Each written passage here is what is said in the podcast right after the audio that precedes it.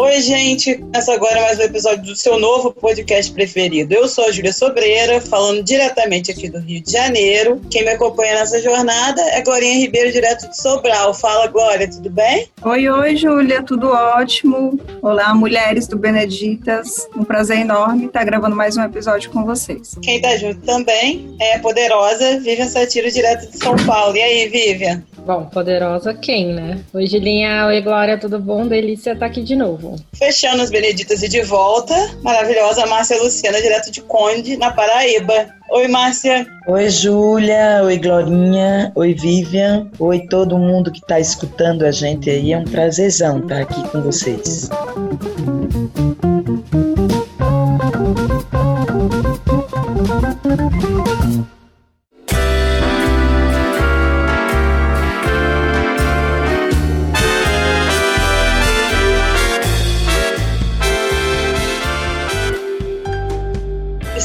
Mais um período eleitoral, dessa vez para escolher os prefeitos, prefeitas, vereadores e vereadoras. As eleições municipais alteram a rotina dos 5.570 municípios no território brasileiro. São os adesivaços, as carreatas, vuvuzelas, horário eleitoral na TV aberta, discussão no grupo de família. Mas de que forma as discussões desse período podem causar transformações profundas nas cidades? Daquelas que sejam capazes de ultrapassar a efervescência das campanhas eleitorais. Em um período onde o descrédito com a classe política parece cada vez mais forte nos discursos dos eleitores, torna-se fundamental incentivarmos uma discussão que vá além da escolha entre Fulano e Beltrano. Acreditamos que é necessário popularizar a importância dos planos de governo como subsídio para a decisão de para quem iremos destinar nossos votos. Os planos de governo para cargos do Poder Executivo são obrigatórios por lei. Entretanto, não possuem formato ou requisitos mínimos, sendo comum encontrarmos planos que são enviados ao TRE somente para validar a candidatura, não contendo nenhum planejamento para a cidade. Tornar o plano de governo uma ferramenta eficaz que pode servir de instrumento da gestão pública passa por uma mudança da lei eleitoral. Mas não só, passa por educação política, conscientização e mobilização social.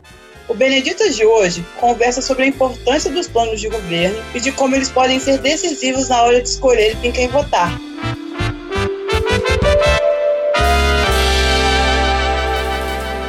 Vivian, você que é a nossa musa do plano de governo, na sua opinião, o que é fundamental para elaborar um plano de governo? Difícil pergunta, né? Acho que, como você mencionou na introdução, Júlia, não tem nenhum, nenhuma estrutura fixada pela legislação eleitoral do que os candidatos devem apresentar. Essa é a terceira eleição municipal em que é a, essa proposta é válida. A alteração na lei das eleições é de 2009, então ela começou a valer na eleição de 2010. Então, essa é a terceira eleição municipal que a gente vai ver a apresentação dos planos de governo. E a, a lei das eleições, ela só fala que os candidatos eles devem apresentar propostas. Ela não fala uh, em plano de governo especificamente. Então, eles devem apresentar propostas, assim como eles devem apresentar outras, outros documentos para validar a candidatura. Então, quando o legislador ele, ele inclui esses requisitos, ele inclui o plano de governo ao lado do RG, título eleitoral, ao lado da prestação de contas. O peso em que a gente está vendo ser dado ao plano de governo ao longo das últimas eleições é um peso muito mais da sociedade do que de uma exigência da lei. A elaboração do plano é uma construção ainda muito nova para gente. Acho que eleição pós-eleição, a gente está vendo uma evolução do que os candidatos têm apresentado, mas uma evolução muito maior, acho que, primeiro, porque a sociedade tem cobrado muito isso, a imprensa tem cobrado muito isso. Essa eleição, sobretudo, que é uma eleição que a campanha de rua está muito limitada, a imprensa, a grande mídia, está focando muito nos planos de governo apresentados quando do protocolo das candidaturas. Então, esse, esse como fazer, ele não tem uma receitinha de bolo, né? Esse aprendizado que, que a gente está tá vendo e está amadurecendo aí ao longo das eleições, é um aprendizado que mostra que, idealmente, a gente deve ouvir a população, né? Então, a maior parte das candidaturas faz é, reuniões de, de escuta da população a respeito daquilo que ou por tema ou por região dentro do, do escopo territorial, seja um plano municipal, um, um plano de governo do estado um plano federal. Elenca quais são as prioridades, pensando que o plano de governo pode ser um embrião para o planejamento público, é importante determinar quais são as prioridades do candidato, né? O que, que o candidato imagina que, que é relevante para o território que ele vai governar, quais são os valores desse candidato, quais são as bandeiras políticas que ele defende. E o plano de governo aqui no Brasil ele é muito focado na figura do candidato, né? Existem outros países que o plano de governo é uma plataforma apresentada por partido. Então, a, acho que tem, tem uma diferença também né, naquilo que a gente enxerga. Então, aqui é muito comum você ver planos de governo de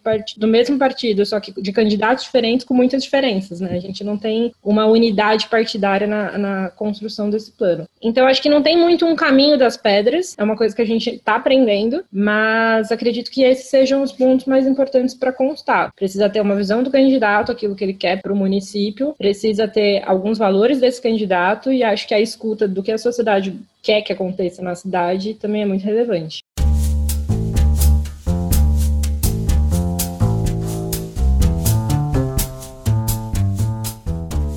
Aqui no Rio de Janeiro, dos 92 municípios aqui, só dois têm planos de metas estabelecidos. Então, assim, é uma loucura. E você vai pensar num dos estados mais conhecidos do Brasil. Na sua experiência de trabalhar com gestão pública agora, como avaliar se um plano de governo é bem feito? Como é que você sente que, de fato, um plano de governo está fazendo diferença? Eu estou aqui pensando no que a Vivia está falando sobre a construção dos planos de governo virem como algo recente. E eu acho que isso diz muito também de como é que se avalia esses planos de governo, já que historicamente a população não tinha, né, esse aprendizado de como é que se faz. Tem um, um, uma questão que é apresentar o plano de governo inicialmente, né, quando o candidato se coloca, e depois acabam acontecendo reuniões ali menores de construção conjunta com a população e tudo mais. Mas a avaliação do plano de governo tem a ver com a execução desse plano. Se o que foi colocado em prática tem a ver com o que foi proposto inicialmente. E isso só é possível fazer quando a população acompanha mais de perto o que foi proposto. Não só porque inicialmente ela sonhou junto com aquele grupo político, ela propôs a realização desses sonhos, mas a materialização deles precisa desse acompanhamento mais humildinho. E aí isso envolve uma série de outros, eu, eu, acredito, né? Uma série de outras questões que estão por trás disso. Como a gente está vivenciando campanhas que são muito vinculadas à tecnologia, são campanhas muito midiáticas, eu acho que vale a gente perceber como é que se tem comunicado as propostas de governo.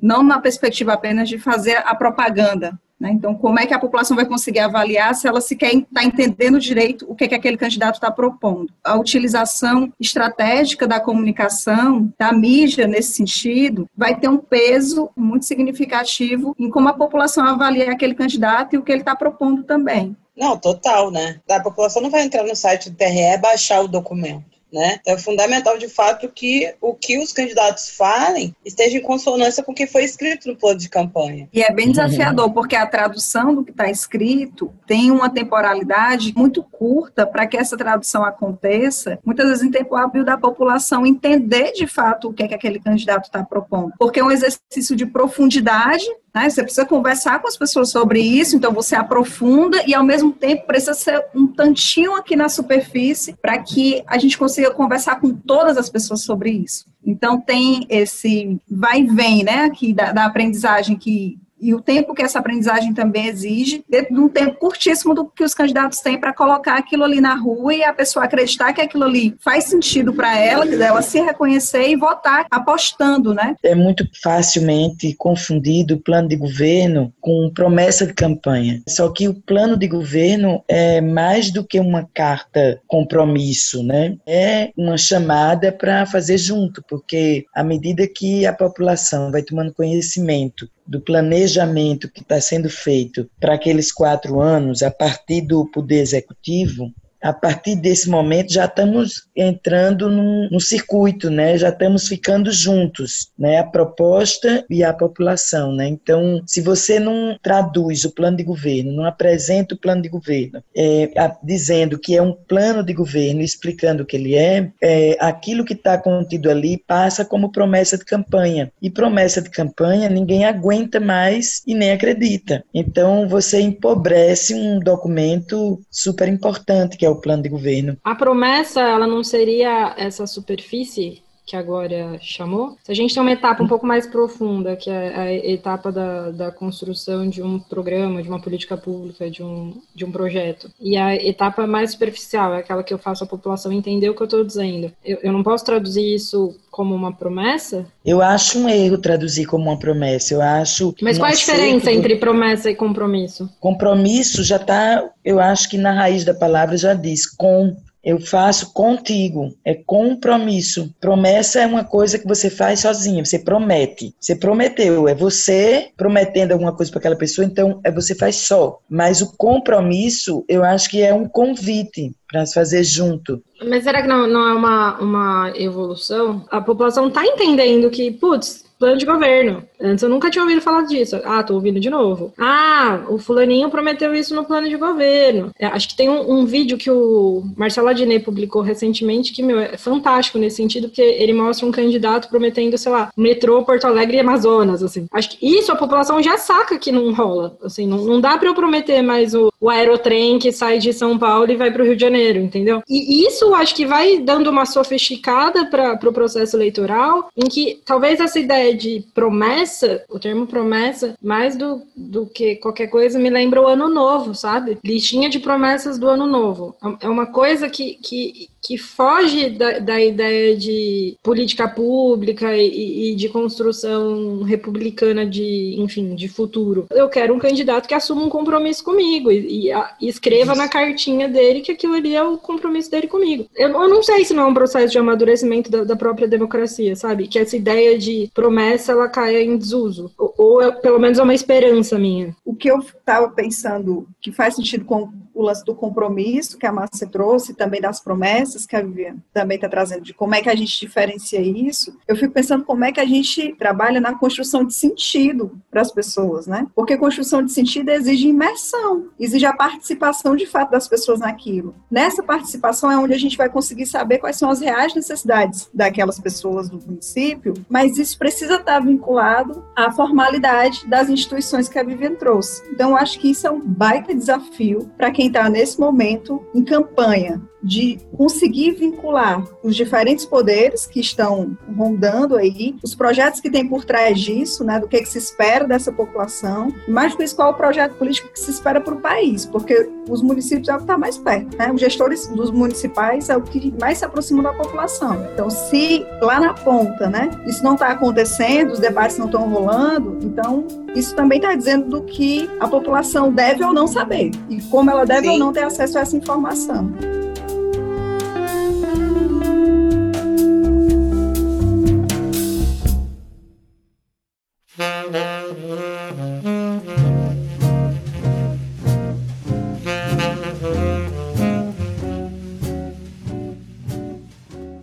A gente aqui tem a Márcia, né, que é prefeita atualmente, e já teve a experiência de colocar um plano de governo em ação. Acho que isso é muito interessante, tanto agora é, para a reeleição, que você consegue ver o que deu ou não deu certo como melhorar. E aí, Márcia, então, para você, né, que já elaborou um plano de governo, já colocou em ação, como a elaboração de um plano de governo factível faz diferença no governo, na sua gestão? Ah, eu acho que antes, para ele é, ser factível, ele precisa ter tido uma forma de construção que, de alguma maneira, ou garanta ou aproxime isso, né? A forma de construção é uma construção coletiva. O candidato precisa conhecer o território, conhecer profundamente, dominar. Ele precisa sair em busca de conhecer cada vez mais os sujeitos desse território. Que sujeitos são esses? Quais talvez os principais sujeitos desse território? Quando você olha para a economia, quando quando você olha para a cultura, quando você olha para a educação, são sujeitos diferentes, mas são sujeitos que compõem esse território. Então, eu acho que se você consegue dominar o território, conhecer o território, e você consegue conhecer os sujeitos, e você faz uma boa escuta, constrói o plano a partir dessa boa escuta, ele tem muita chance de ser factível, porque ele está partindo de uma realidade muito concreta. Na minha experiência, por exemplo, na primeira primeira campanha que eu não conhecia o território dessa forma e nem as pessoas, e nem as pessoas me conheciam também, Então, eu fiz a construção do plano a partir da pré-campanha, me baseando em seminários com temas e as pessoas que foram se destacando nesses momentos, eu chamei depois para um seminário de construção do plano de governo. Nesse segundo momento, para a minha reeleição, foi diferente, porque aí eu já tenho um domínio grande do território, das pessoas, das habilidades e competências do território, da própria experiência que a gente viveu na gestão. A escuta se deu ao longo dos quatro anos de trabalho, com o Olá Comunidade,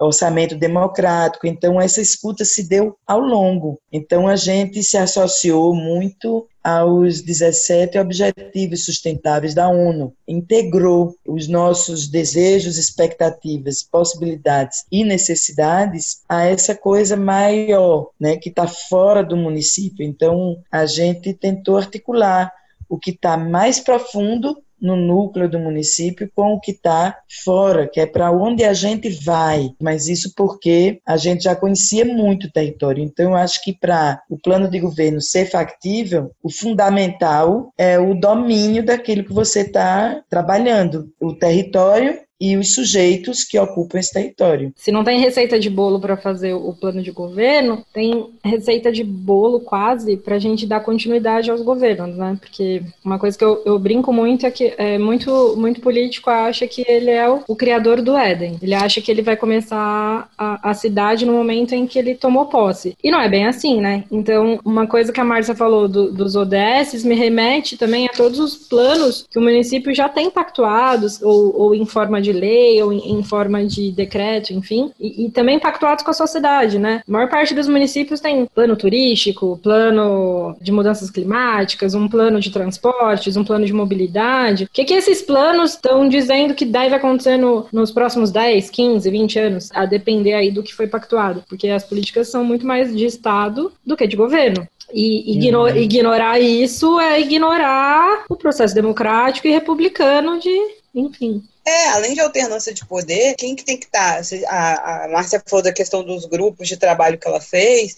Assim, você fazer com que a sociedade civil se apodere desses planos de governo é o que faz com que ele tenha durabilidade, porque assim, o gestor vai embora, o morador fica. É. Então, assim, qual é o papel da sociedade civil, então, nisso? É participar e cobrar e identificar é, o que é está na ordem do desejo e o que é está dentro do que é possível e o que é está dentro da realidade. Porque tem uma série de coisas que a gente espera, né, e que tem a expectativa de que seja colocado em prática, mas institucionalmente, muitas vezes, a gente não consegue colocar. Eu, eu, lembro de alguma discussão que a gente teve anteriormente, eu não vou lembrar se a gente teve essa discussão no podcast ou foi em alguma das aulas que a gente assistiu, que muitas vezes o chefe executivo e os próprios vereadores sofrem uma pressão de determinado grupo, como por exemplo de defesa aos animais, né, aos pets, mas a gente tem grandes problemas no município que são, né, tipo, crianças que ainda passam fome. Então tem ali uma ordem do desejo de alguns grupos e tem a ordem da, do que é, que nesse momento precisa ser prioridade também.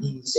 E envolver a população nisso diz também do acompanhamento que ela vai fazer da execução desse plano de governo. E é super desafiador colocar isso na rua, na prática, né? Assim, de conversar com as pessoas de forma aberta sobre temáticas que para elas são muito caras, mas que quando a gente pensa no todo, no coletivo, não, peraí, né? Aqui a gente vai precisar priorizar. Não dá para dar conta de tudo. Mas eu acho é, que é, aí entra muito o, o que a Júlia falou na, na, na introdução do episódio, né? De que talvez a gente precise mesmo repensar a legislação que trata sobre isso. Porque esperar que todos os gestores tenham a responsabilidade que a gente sabe que a Márcia tem lá em, em Conde é talvez um pouco de ingenuidade, né? A gente precisa pensar em algum tipo de responsabilização para algumas práticas que a gente pode chamar de estelionato eleitoral, Isso. né? Que são essas promessas absolutamente inexequíveis. É. Tem coisa que você ouve as pessoas prometendo, fala, não, não é possível que esse cara teve coragem de falar isso, né? Se não, como eu disse, a cada quatro anos é um Éden novo. É. E a gente não tem recurso para ter um Éden novo a cada quatro anos, né? Então. Não há nenhum outro caminho que não seja política. Portanto, escolha bem quem você vai votar, porque isso vai fazer diferença na sua vida durante quatro anos.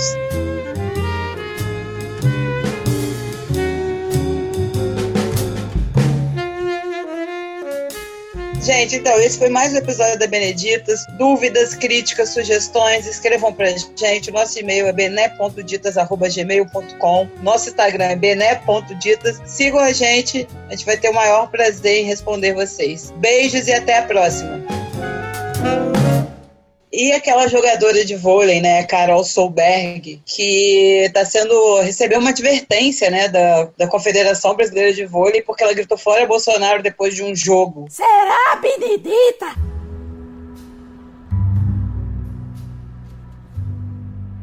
Na mesma semana, a gente tem esse caso do Robinho, que está sendo acusado de estupro na Itália. E aí vem um monte de jogador defendê-lo. O próprio clube dele, o Santos, só o tira a partir do momento que começam a cortar o dinheiro, porque antes ele estava mantendo. A nossa sociedade, ela continua machista e continua escolhendo através do dinheiro em que ou não ela vai se engajar. É um absurdo, mas será Benedita. No meu juízo, mais um episódio de machismo declarado, porque a gente está vendo uma sociedade que nem se disfarça mais. As pessoas não fazem mais questão de disfarçar. É isso mesmo, gente. O que está rolando ali é o machismo imperando, como sempre, né? Sobre a opinião de mulheres. É verdade. Agora, eu acho que mais será benedita também é a capacidade que a gente tem de tornar a violência algo banal. Poxa, o cara cometeu crime de violência sexual, né? Ele abusou da pessoa. Então, assim, aí a gente torna isso uma coisa menor e todo mundo na torcida e, e hashtag somos todos Robinho e acabou essa história e vai por aí, né? Não dá. A gente tá banalizando a violência. Eu acho que o, o grande machismo institucional aí que a Glória fala é como a gente responsabiliza homens e mulheres, né? Isso. A mulher, a partir de uma fala, ela é responsabilizada, assim, julgada, quase apedrejada. O homem é um menino, né, imaturo, não sabia o que estava fazendo. É. Ele cometeu crime, né? Não, a gente tem uma, uma noção de passar pano para macho que eu nunca vi, né? Eles, não, eles nunca vão crescer, eles nunca sabem o que eles estão fazendo, eles são super ingênuos e tal. Ela não, não pode mas... se manifestar politicamente mas o cara que cometeu um crime contra uma mulher tem espaço midiático gigante para dizer as maiores insanidades que ele pensa sobre, sobre isso. É. O, o, cara ganhar apoio nacional sobre isso é assustador. Educação ah, mas, sexual, mas principalmente, né, Vivian? Total, a educação pessoa... sexual total. Não, é assustador e não é novidade. Olha o goleiro Bruno, gente, do Flamengo. Tá é, exato. Não, nesse ah. campo aí, pelo amor de Deus, não é novidade mesmo, mesmo. Ah. São as marcas se posicionarem e falarem que vão cortar o patrocínio. É o que a gente já te falou em outros episódios. Dinheiro é poder.